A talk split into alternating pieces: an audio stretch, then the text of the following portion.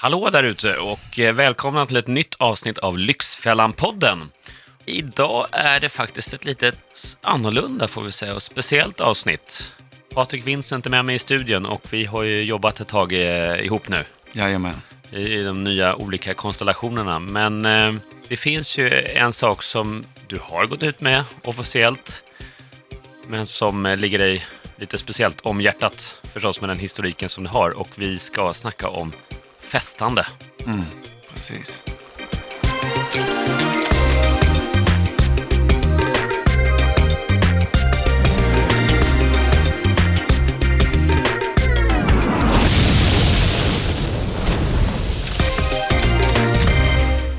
Du får väl helt enkelt berätta själv vad den här kryptiska inledningen liksom någonstans Men festande, ja alltså det är ju ett intressant tema och eh, vi är ju kollegor och jag är också då programledare för Lyxfällan. Men, men, men det jag kan känna nu när man ändå åkt och träffat en massa människor är ju att eh, jag har ju en själv en igenkänning när jag träffar vissa utav dem på grund av att jag själv är en nykter alkoholist. Jag har varit nykter i 14 år. Ehm, så att jag har 14 ju, år nu. i 14 år har jag inte rört en droppe alkohol. Ja.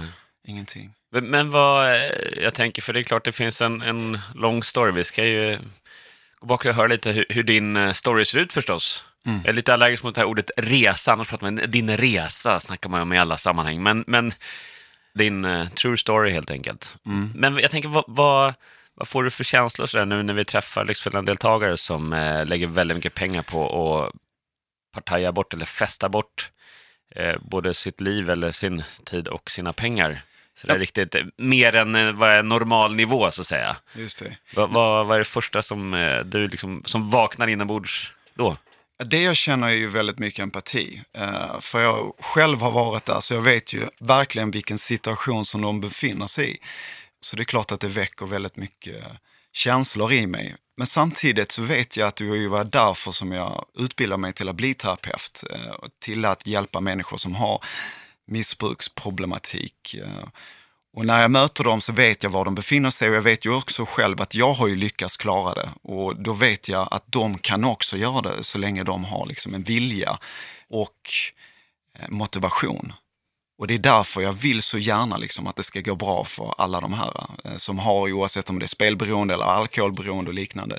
Det är en lång resa, va? men jag tror att det handlar om att stanna kvar sina känslor och att våga ta itu med sitt liv. För i många fall så är det ju en flykt. Och så var det för mig också. Men jag tänker, du, du borde också ha en, eh, alltså en extra eh, djuplodande blick för att läsa igenom de där lögnerna som de kommer med. Eller, alltså, det har man ju hört väldigt många gånger om att de som hamnar i olika typer av missbruk blir ju experter på att eh, helt enkelt dölja det. Eller ljuga för sin omgivning för att kunna fortsätta med sitt missbruk eh, liksom ostört, inom citationstecken. Ja, men det, är, ju- det är ju som en sjukdomen i sig, för det är ju en sjukdom, det är ju en diagnos om man säger att man är i ett beroende. Och det brukar vi ofta säga är centrerat mer i sinnet snarare än kroppen. Alltså det är klart att det kan finnas en, eh, det här med festandet, att när du väl dricker så kickar det igång en, ett begär. Men sinnet är ju den som är förrädig, som säger liksom att ja, men ta bara ett glas till, kom igen. Du kan ju ta ett glas- glas till, ingen fara. Och helt plötsligt så når du din botten, du har fått en eh, en fylla på tio timmar där du har en blackout totalt. Eh, Och jag tror att Nej, men det är det som är det förrädiska. Det är ju som en, en diabetiker. Eh, Alltså det är ju en sjukdom. Du måste ta dina insulinsprutor. Du måste jobba med dig själv. Eh, oavsett om det är terapi eller tolvstegsprogram för att kunna bryta sig loss från den här sjukdomen. Eh, och det är därför man säger liksom att när det gäller alkohol, om man festar mycket och du är i ett beroende så är du total av, avhållsamhet. Det går inte liksom att dricka normalt eller Nej. lagom. Det går inte att ta ett glas vin på lördagskvällen till middagen, utan det är liksom allt eller inget. Nej, precis. Och det är samma sak med spelberoende. Men låt säga matberoende eller om det kanske är sexberoende eller andra typer av beroende. Det är klart att du måste lära dig att förhålla dig, så det är en annan sak. För att du måste ha, eller vara intim eller du måste äta mat och så. Men det här med diagnoser och beroendefaktorn i alkohol är total avhållsamhet. Men jag tänker, du kan väl börja från början. V- Vad, vad började det någonstans? Eller om vi säger så här. När upptäckte du att det här eh, eller liksom kom underfund med, eller blev överens med dig själv om att shit, jag har ett problem på riktigt. Eller Mm. jag är alkoholist. Alltså från att det gick Mm. från att ja, men, dricka normalt som väldigt många eh, där ute gör till att Mm. Alltså, konstatera att du har problem med alkoholen. Mm.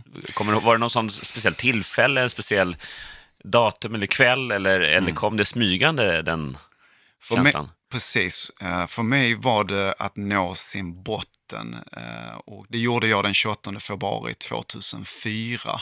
Oj, du har exakt datum. Ja, det är mitt nykterhetsdatum. Så, så den dagen när jag vaknar från den fyllan och då var jag på en fest eh, klockan sju på morgonen, vaknade upp, eh, minns inte vad jag hade gjort de senaste tio timmarna. Och, eh, och jag satt, satte mig på tunnelbanan på väg hem och mådde så dåligt, jag ville inte ens leva. Och eh, då var det faktiskt en kompis som ringde till mig och sa att eh, Patrik, du måste prata med min pappa.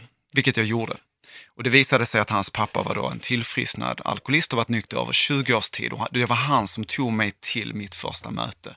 Och det är då ett tolvstegsprogram då. Och möte med... Eh, Andra, Ja, ja, det- precis, och andra eh, som är i samma sits. ja.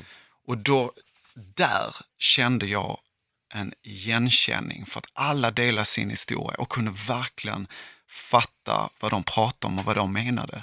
Så jag kände liksom en identitet som gjorde att jag därefter påbörjade min, om vi nu ska kalla det för terapeutiska resa, de här tolv stegen, att använda sig av de programmen för att på något sätt tillfriskna. Ett, att vara utan alkohol, men också att titta på mig själv och mina beteenden för att kunna bryta de här negativa konsekvenserna som alltid dök upp. Så det var där också egentligen din... Eh, alltså det föddes en tanke om att ja, utbilda dig till terapeut. Ja. Egentligen, för du jobbade med helt andra saker på den tiden. Helt andra saker, jag var säljare och jobbade som på MTV och Discovery Channel och allt det där och det var ju bra. Men när jag väl kom in i nykterheten så fick jag nya värderingar, eh, nya tankar om hur livet ska vara och då kände jag, jag kan inte leva med det här. Det var inget fel att liksom vara säljare och sådär, men jag bara kände att jag ville bidra på något helt annat sätt. Eh, och då gick jag en, en fyraårsutbildning och blev då auktoriserad terapeut. Men, men hur kommer det sig att du landar i det här, tror du? Du jobbade som säljare, var det mycket representation och sånt, och middagar och... Var det den grejen, att det blev många gånger i veckan, eller har det egentligen ingenting Ja, med... ja, men lite grann kände jag liksom. där, eller? Ja, men det var lite ytligt. Eh, Alltså jag, jag vet inte, jag bara kände så här, ja men nu ska jag bjuda alla de här medieköparna på lunch hela tiden, så ska jag övertyga dem att de ska köpa massa produkter och sådär. Ja. Och sen mycket festande. Jag kände att den miljön, inte för att jag blev frestad, för att jag kan gå ut på restauranger när folk dricker och sådär, men jag bara kände att det här var inte min grej. När jag väl upplevde att jag blev tillfrisknad från min sjukdom och eh, från mina beteenden så kände jag, wow, det här vill jag göra. Jag vill hjälpa andra människor som också är i skiten. Så det var liksom eh, någon typ av polett som trillade att jag ville bidra till samhället och då startade jag liksom ett företag och då blev det det där med dataspelsakuten och därefter skrev jag böcker, eh, den här Shop to your drop. Så alltså jag specialiserade mig kring då beteenderelaterad problematik och jag tror att allt jag gör idag, oavsett om det är Lyxfällan och jobba med dig och eh, Frida och Magdalena, så, eh, så är det just för att de här deltagarna mår dåligt. Och det är, en, det är en, en kick att faktiskt försöka få dem på fötterna och hjälpa dem. Ja, så är det ju verkligen. Mm. Men, men vad var det som fick dig in i alkoholberoende, tror du? Vad var det liksom... Mm. Sen när du ser tillbaka, nu är det ju väldigt lång tid, då, 14 år Mm. sen som du eh, blev nykter, men i alla fall, kommer du ihåg vad det var för trigger som gjorde att du faktiskt Mm. landade i det där beroendet överhuvudtaget? Ja, men det är en bra fråga. Jag, jag har ju funderat på det länge själv. Eh, jag vet ju att det är en kombination. Jag tror definitivt att jag har en sårbarhet eh, som kan kicka igång så fort jag går igång med någonting som belönar mitt belöningscenter. Eh, det vill säga om jag kommer i kontakt med alkoholen så är det någonting som gör att jag får en, effekt som kanske inte påverkar på samma sätt som en socialdrickare. Det vill säga en socialdrickare kan ju dricka så fort hon eller han känner någon typ av berusning så tycker de att det är lite obehagligt så stannar de där. Men jag, när jag dricker och känner den typ av eh, ingång, den typ av berusningen, då tänker jag nu börjar festen, nu jäklar gasar vi. Och det tror jag inte alla har. Va? Eh, så jag tror definitivt att jag har en fysisk allergi, men jag tror också det är en kombination med kanske upplevelser i min barndom och liknande som också eh, har lett till att det har funnits någon typ av känslomässig flykt, oavsett om min pappa inte var närvarande, han stack när jag var 12 år, det kanske var det. Det kan finnas någon typ av kombination. Vad jag märker när jag träffar väldigt många, en av de mest primära faktorerna är att man har en frånvarande förälder eller föräldrar som inte varit där i deras barndom eller uppväxt. Okej, okay, så du tänker att det är någon slags egentligen då flykt från något från trauma. sitt eget liv? Ja, Ja, från, men något- från någon slags traumatisk händelse längre bak i tiden då? Absolut. Att det är det som kan börja, Ja. att det, ja, alkoholen gör att du slipper tänka på det där, slipper alla, tänka på alla problem, utan bara se det som är roligt här och nu. Definitivt. Jag tror att det är en kombination, en, nå- någon typ av anknytning men också den fysiska allergin, alltså den genetiska faktorn. Det kan vara en Fysisk utav dem. allergi, är det, alltså, vad, vad menar du då? Då? Menar jag... Det låter ju så här, Ja. men, är jag fysiskt allergisk mot alkohol? Det känns som alla homo sapiens är det i någon form. Just Är det det. inte så? Nej, men till skillnad där, som man pratar om i tolvstegsprogrammet, är ju att när vi väl kommer i kontakt med det som vi kallar för fysisk allergi, i detta fallet alkohol, Mm. så är det som om att det triggar igång ett begär. Det är som att så fort du kommer i kontakt, det är inte så att du får utslag, Nej, Precis. precis. utan, utan tvärtom, utan det triggar igång ett begär som gör att det är väldigt svårt att bara hålla dig till två öl, Ja. eller tre öl, eller vad det nu än är, utan du måste bara fortsätta tills oftast man blir medvetslös eller får en blackout. Men det är nästan som någon slags tvångstanke då, att det, Yes. Fast den är lite, kanske inte medveten utan snarare omedveten tvångstanke då. Absolut. Du kan inte sluta. Det är som att man har förlorat viljan. Precis som spelberoende. Vi, vi möter Ja. ju ofta dem. Att, ja, ja, att det går ju inte. De Nej. har förlorat sin vilja. Ja, de, de är slavar under sitt beroende på något sätt. De, de slutat bestämma själva, utan det är beroendet som bestämmer. Spelberoendet eller vad det nu må vara. Exakt. Och där kommer ju den terapeutiska biten eh, in. Så det är oftast för någon som festar för mycket eller som är alkoholist kan ju inte bara stoppa korken i flaskan. Eh, utan man måste jobba med sig själv också terapeutiskt. För har du bara slutat dricka så kommer du förr eller senare bli grinig, bli mer liksom som... Och du kommer komma till en punkt där du bara måste dricka för annars så blir du tokig. Mm, Så, okej. att, så du måste bryta ditt inre, det spirituella, det terapeutiska så att du mår bra. Så, att- så, så att du inte känner suget, så att du kan vara i vilken miljö som helst. Och det kan jag göra idag. Jag, jag, menar, jag är nykter sedan 14 år tillbaks, men jag upplever liksom att jag har inte alls problem att Nej. vara bland människor som dricker eller så. Nej. Nej, men det är, vet du, när vi, om man är på hotell någon kväll och tar öl till maten eh, och du kör alkoholfri öl utan problem liksom och sitter med, så det är ju inget, Nej. du känner inte ett jättebegär då om någon annan i teamet sitter tar en, en Verkligen. starköl, så inte så att du sitter och dreglar och, och egentligen drömmer dig bort till en sån. Nej, precis. Nej. Men jag tänker, hur, hur påverkar det runt omkring då, miljön? För jag tänker många av de eh, deltagare som vi hjälper i Lyxfällan som har fastnat i ett för hårt festande. Mm. Då tänker jag att det är en stor faktor också med omgivning, närmaste kompisar och, och andra då. Det kan ju vara syskon eller familj eller grannar eller vad som helst, arbetskompisar som, eh, som drar med ut. Nu är det AV, nu ska vi ut på det här. Och, och, eller vissa jobb som har då mycket representation i sig, kanske middagar ute på stan två, tre kvällar varje vecka. Det är klart att om du då har lite anlag eller inte riktigt Eh, ja, det, det är lättare, tänker jag, att halka in i det då, men hur, hur stor påverkan har det? Det kanske inte alls är någon faktor, eller? I början i min nykterhet så var det extremt viktigt, så det var väl nog en av orsakerna till varför jag bytte jobb också. Och sen handlar det om att byta en helt ny vänskapskrets. Det kanske låter dramatiskt, men i min personliga del så var det ju att jag umgicks ju med människor som i stort sett det enda gemensamma var festandet. Eh, och jag kände att jag behövde ha en liten paus från det och sen hitta en ny gemenskap, vilket jag gjorde i tolvstegsprogrammet. Så det var liksom helt nya kompisar, man gick på bio, man käkade restaurang, man gick eh, nykter till eh, och dansade, absolut, och kanske hade pokerkvällar, eller vad det nu är det var. Det kanske var yogaklasser. Så för mig så var det viktigt att skaffa mig en helt ny vänskapskrets i början bara för att få in en ny typ av rutin. Men nu så kan jag ju vara med människor som festar och dricker och gå tillbaka till gamla vänner som, som jag inte alls upplever är en problematik idag. Men jag tror i början är det viktigt att man skaffar, eh, skaffar sig en, en plattform mm. för sin mm. nykterhet faktiskt. Men, men tror du att, eh, tänker när, när vi nu eh jag stöter på deltagare i Lyxfällan här som har fastnat i det här. Tror du att det är en, eh, är det en fördel att du har, alltså, i deras ögon tänker jag, mm. tror du att det är en fördel att du har varit eh, där också? Så att du har den erfarenheten och vet vad de går igenom? Eller tror du att det är en nackdel att de tänker så här, ja ja, han, han har också varit där, så vad kan han lära mig? I den här typen av problematik så är det ju det man kallar för eh, förnekelsens sjukdom. Jag brukar alltid säga liksom, you can't con a con artist.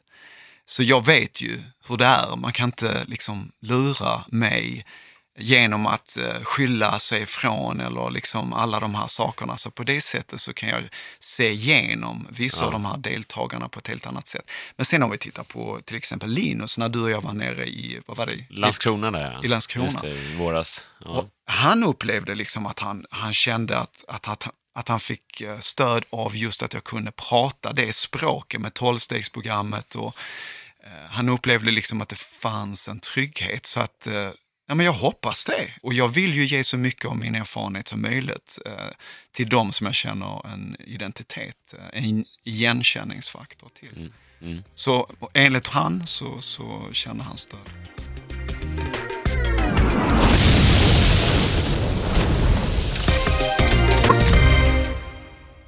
Men jag tänker det är ju många också som eh, förstås som hamnar i olika typer av beroende.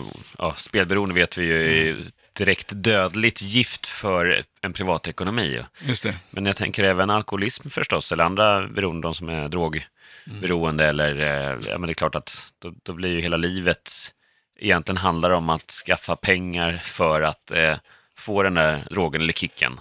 Eller alkoholberoende tänker jag också. Mm. Det är mm. klart det är inte riktigt samma pengar, men, men att det även där förstås eh, blir en faktor. Mm. Och eh, ja, men så länge du kan sköta ditt jobb och få en lön är det en sak, men, men ja. eh, om det kanske till och med går så långt så att du mister jobbet på grund av eh, festandet. Ja.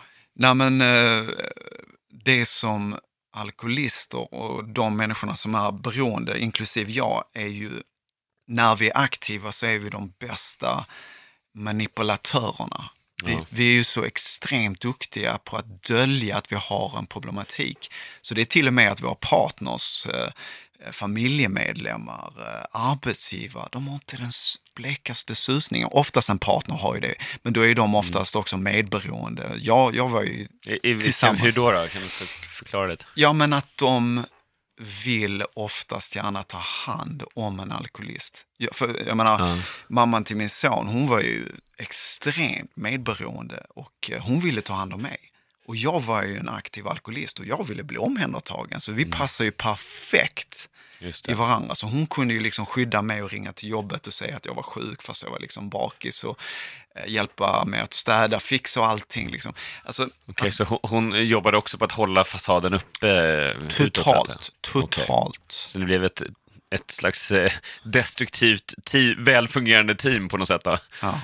Och du vet, en alkoholist kan ju på något sätt som är kanske skyldig till någonting, blivit av med nycklar eller plånbok eller kläder eller vad det nu än är, få det till att det är partners fel. Och till slut så är det blir som att partnern bara, oj, ja men vänta, det var egentligen mitt fel.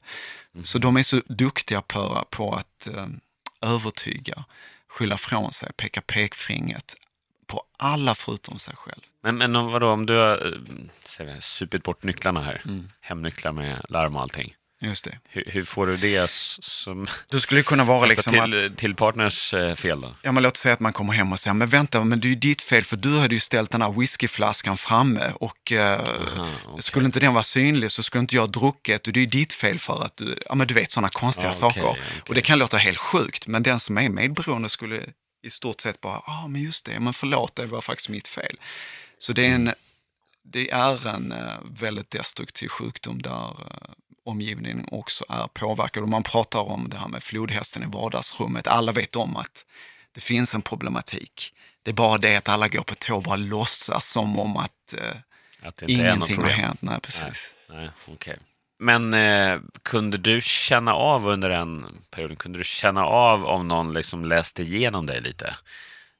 Eller om det var någon som inte verkar ha en susning om att du hade problem med alkoholen? Nej, men jag jobbar på en, eh, en, eh, en friskvårdskedja och eh, var gyminstruktör och, och jag tog hand om den lokalen. Och jag sjukskrev mig, det var så pass långt att på den tiden så ljög jag så pass hårt att jag blev paranoid, att jag trodde att de höll på att komma på mig. För jag kunde komma för sent, flera timmar, lukta alkohol. Eh, Det var till och med att jag ibland kunde larma av lokalen bara för att gå in och festa på nätterna. Bjöd in så här 20 stycken främlingar och, och hade en fest där inne och så konstiga saker. Och de hade inte den blekaste aningen.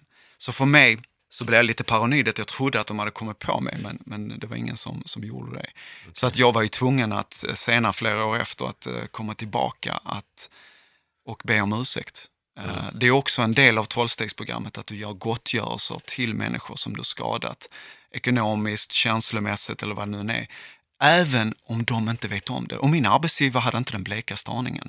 Men, men jag tillsammans med min sponsor planerade ett upplägg hur vi ska kunna komma tillbaka. Och be om ursäkt och vara villig att gottgöra dem whatever it takes. Så det kan vara ex-flickvänner, det kan vara arbetsgivare, allting. Och den listan var lång för mig. Och det tog mig tre år innan jag kunde gottgöra alla.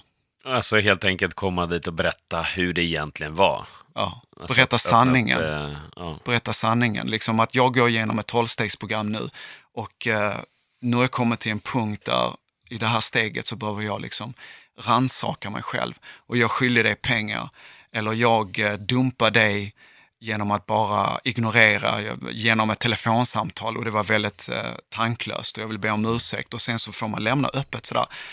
Är det någonting som jag kan göra för dig för att gottgöra för de sakerna som jag nu ra- rabblat upp?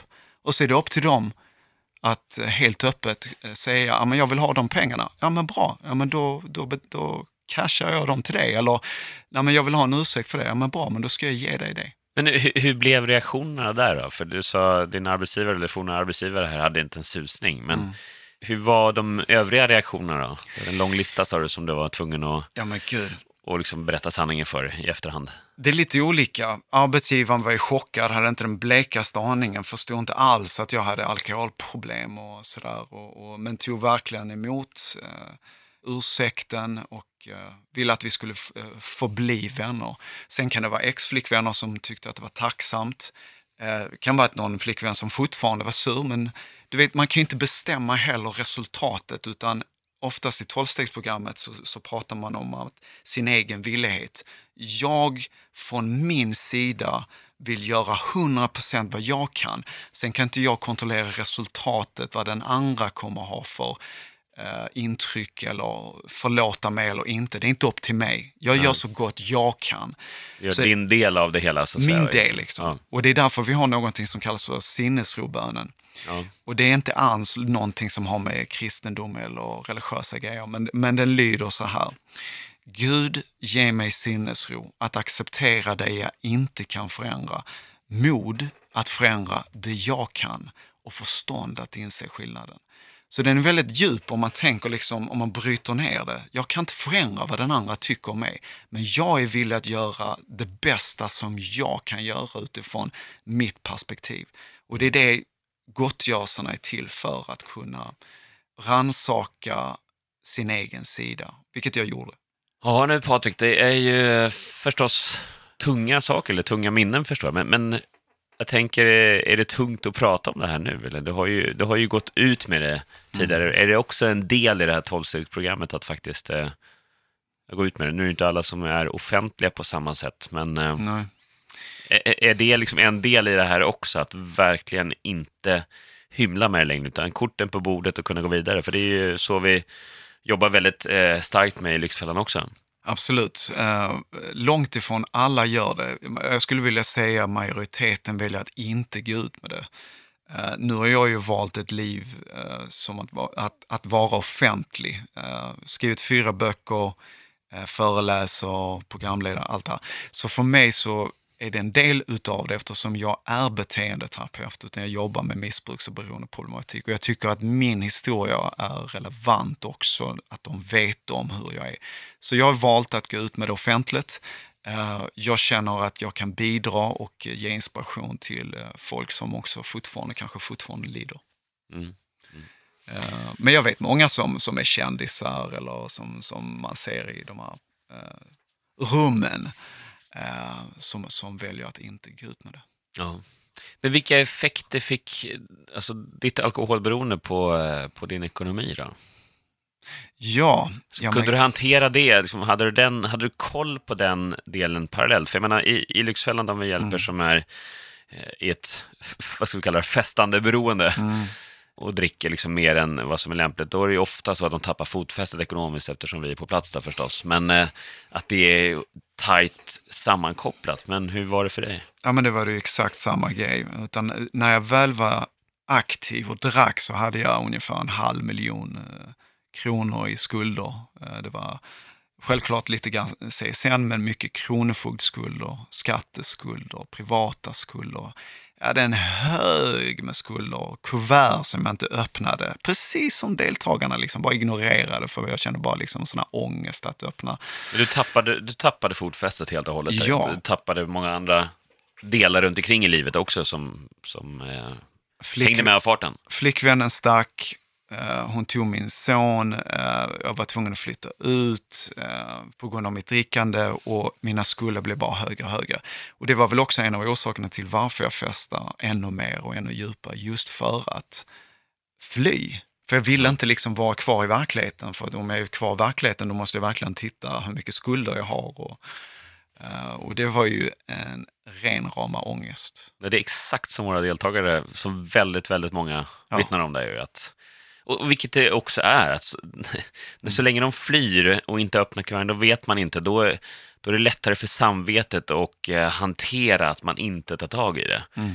Men eh, det är oftast det vi får börja med, så fort man vet exakt hur det ser ut, då måste man någonstans ta ett aktivt beslut att inte reparera skadan och det är ju mycket svårare mm. än att det bara rullar på och man blundar för det fortsättningsvis också. Verkligen. Alltså det är som att man känslomässigt flyr eh, och att man inte tar ansvar. Så just det ansvarstagandet eh, är ju en flykt och där kan man ha olika typer av flykter. Min var ju helt klart alkohol. Ja, ja. Mm. Men, men äh, tänkte din son, för nu är det 14 år sedan du blev nykter. Mm. Han är ju är han, han, är, han är 17 16, 17 ja. Han är 17 år, ja. Så han var, två, tre, han var tre år då egentligen. Just det. När det hände. Hur, eh, hur påverkade det då? Ja, I början när vi separerade så var det ju eh, så käns eh, känslomässigt svårt för mig så jag flydde in ännu mer i alkoholen. Det var nästan på daglig basis. Och trots detta så jobbar jag på en friskvårdskedja där jag liksom tränar varje dag. Så utåt sett så syntes det ingenting, men inuti så bara brann det av ångest och, och misär. Men så det är ju också en märklig kombo ja, egentligen, att du, ja. du kommer in där på, jobbar på en friskvårdskedja och, ja. och tränar och så eh, när du blir andfådd så bara stinker det sprit runt i löpbandet. Just det. Jag hade massa Läkerol och tuggummin och sådär okay. för, att dölja den här. Så det finns ju sätt att eh, strategier som gjorde. Men på den tiden då så var ju min son mestadels hos mamma för att jag var ju fortfarande aktiv. Liksom. Och eh, det kunde vara så här att jag skulle ändå plocka honom, köra någon typ av eh, avlämning. Eh, men då hade jag varit ute och festat hela natten så jag kunde till och med möta henne vid Slussen. Liksom, och jag stank med sprit och fläckar på min skjorta så skulle jag ta den här barnvagnen. Det var sån ångest för henne att mm. lämna sin son. Och, och det är ju sådana tankar och minnen som verkligen får mig liksom. Och, och det gör ont. Det gör, det gör mm. verkligen ont. Så jag hade inte honom så mycket då. Och ett år efter så blev det mitt tillfrisknande där jag var tvungen liksom att ta itu med mig själv. Och när jag gjorde det sakta men säkert så eh, tog jag med honom och valde att ha 50 procent. Det var en sån ny sida av mitt liv som jag kände sån euforisk glädje över. bara kunna klara av såna simpla saker. Liksom. Mm. Eh, betala räkningar och ha en lägenhet och ta min son på fredagen. Och, du vet, ha mitt eget ställe. Jag minns första gången jag fick mitt förstahandskontrakt, liksom, jag grät av glädje. Mm. Och eh, det var faktiskt min pappa som hjälpte mig att uh, styra med min ekonomi. Han kom tillbaka i mitt liv och var faktiskt den som hjälpte mig att ringa, köra av, avbetalningsplaner. Så han var min Lyxfällan uh, ja, ekonom ja. eller vad man nu ska kalla det för. Men det här är intressant. Du har ju gått från egentligen att vara som en del av de Lyxfällan-deltagare vi, mm. vi hjälper varje mm. vecka till att eh, nu hjälpa om. Du har helt enkelt bytt sida.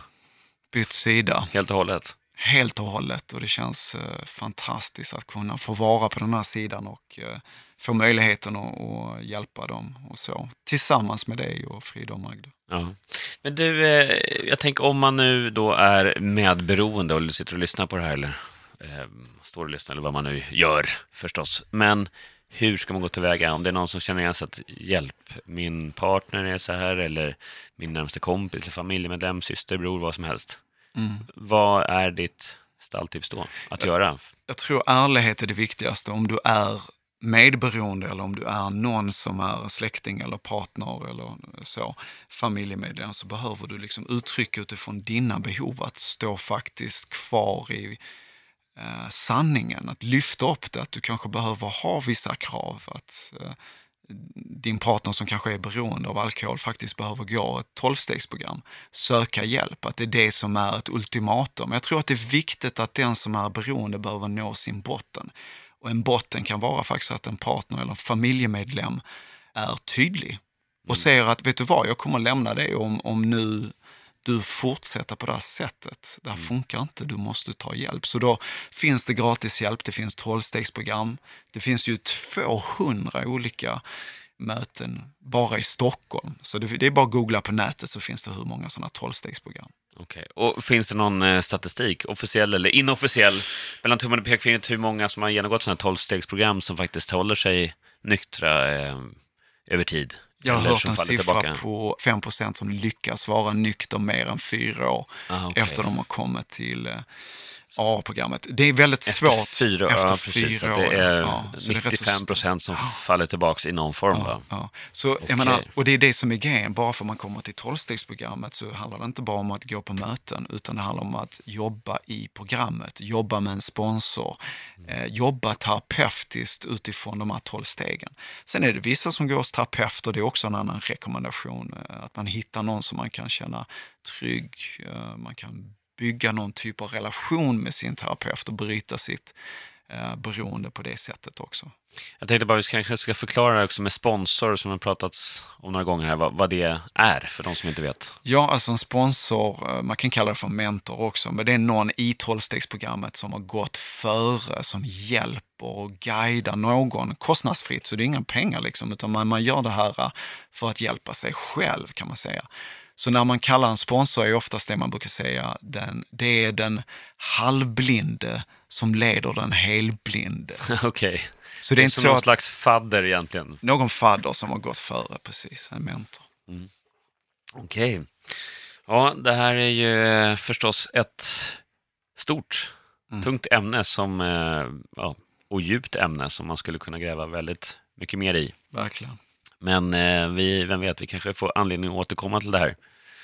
Men det är intressant. Jag tänker, har, har du några sådana här stalltips nu om man inte är medberoende utan man faktiskt är beroende själv och sitter och lyssnar på det här. Vad, vad är, dina, mm. vad är mm. dina stalltips här då? Ja, dels är det ju att man på något sätt eh, erkänner att man har ett problem. Eh, oftast är ju det förnekelsens sjukdom, så man måste på något sätt komma till insikt att man är medveten om att man har en, ett problem. Sen så skulle jag vilja också att man kan testa. Försök att vara utan alkohol i sex månader. Är det hur enkelt som helst, ja men då har du med stor sannolikhet inte ett problem. En månad, alla pratar om det här, köra en vit månad och sådär. Mm. Det är hur enkelt som helst. Är man en alkoholist så kan man alltså bita i sig själv och klara fyra veckor. Och sen när man väl dricker så får man säkert den största minnesluckan eller fyllan eller vad det är. Så fyra veckor är inte nog, utan testa, kör sex månader, klarar du det. Eh, ett annat test är att du går in i en bar och dricker två, tre öl och verkligen stannar där. Två öl. Mm. Klarar du det? gång på gång på gång, ja men då kanske du inte heller har en problematik.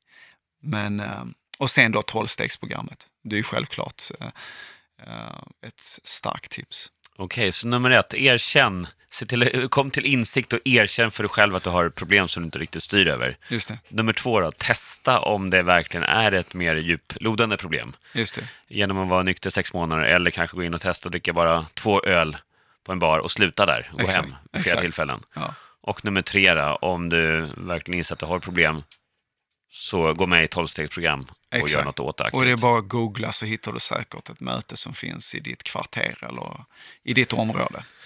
Ja, mycket bra. Och eh, ja, vi är väl dags för att runda av här. Så att, eh, självklart är det så också om du har frågor till oss eller vill berätta vad du tycker om eh, Lyxfällan-podden så kan du mejla till, eh, vilken adress då? Den har du koll, järnkoll på ju. Har jag det? Lyxfällan Eh, at ilikeradio.se. Ja, just det, så var det. Så var den. Nya avsnitt av Lyxfällan-podden som vanligt varje tisdag och samma kväll så ser du även i eh, Lyxfällan då, i TV3, via Play och via Free. Stort tack för att du delar med dig Patrik idag. Ja, kul att prata om det här, verkligen. Det är viktigt. Vi hörs igen där ute om en vecka med eh, nytt ämne och eh, ny kollega. Ha det gott så länge.